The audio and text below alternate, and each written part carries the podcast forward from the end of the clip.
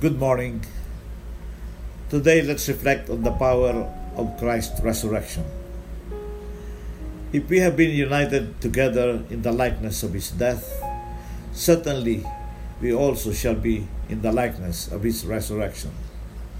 Taken from Romans chapter 6, verse 5. Co resurrection. The proof that we have experienced crucifixion with Jesus is that we have a definite likeness in Him. The Spirit of Jesus entering us rearranges our personal life before God. The life of God to us and the experiences of our life must now be built on the foundation of Jesus' life. We can have the resurrection life of Jesus here and now, and it will exhibit itself through holiness.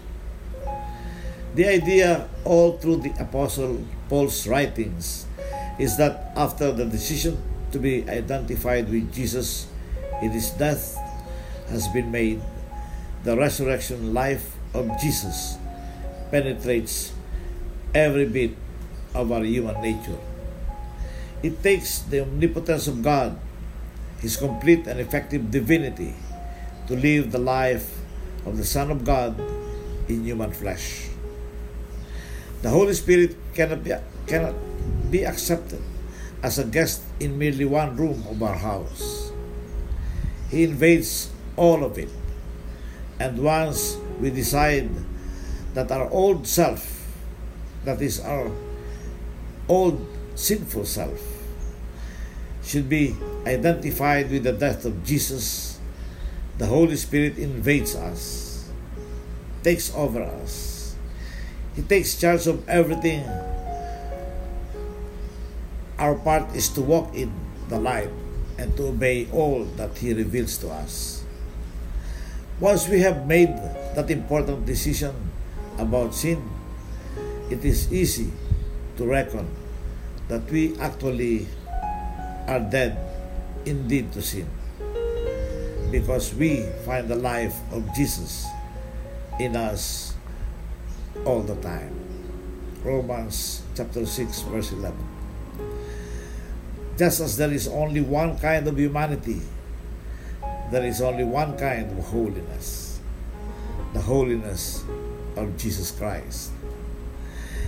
And it is His holiness that has been given to us. God puts the holiness of His Son Jesus into us, and we belong to Him. Let us pray. Dear God, today, this day, I give to you my life. Do within me what you want to do. Please make of my heart your vessel and servant. May the glorious light of the Lord of creation find a restful home inside my soul. May I be no more who I used to be. I embrace the divine child within me. May it burst forth now to bless the world. May I not be tempted to doubt the light that lights the entire world. Illumine the earth and save the world, and let your light shines upon me. Thank you, Lord. Amen.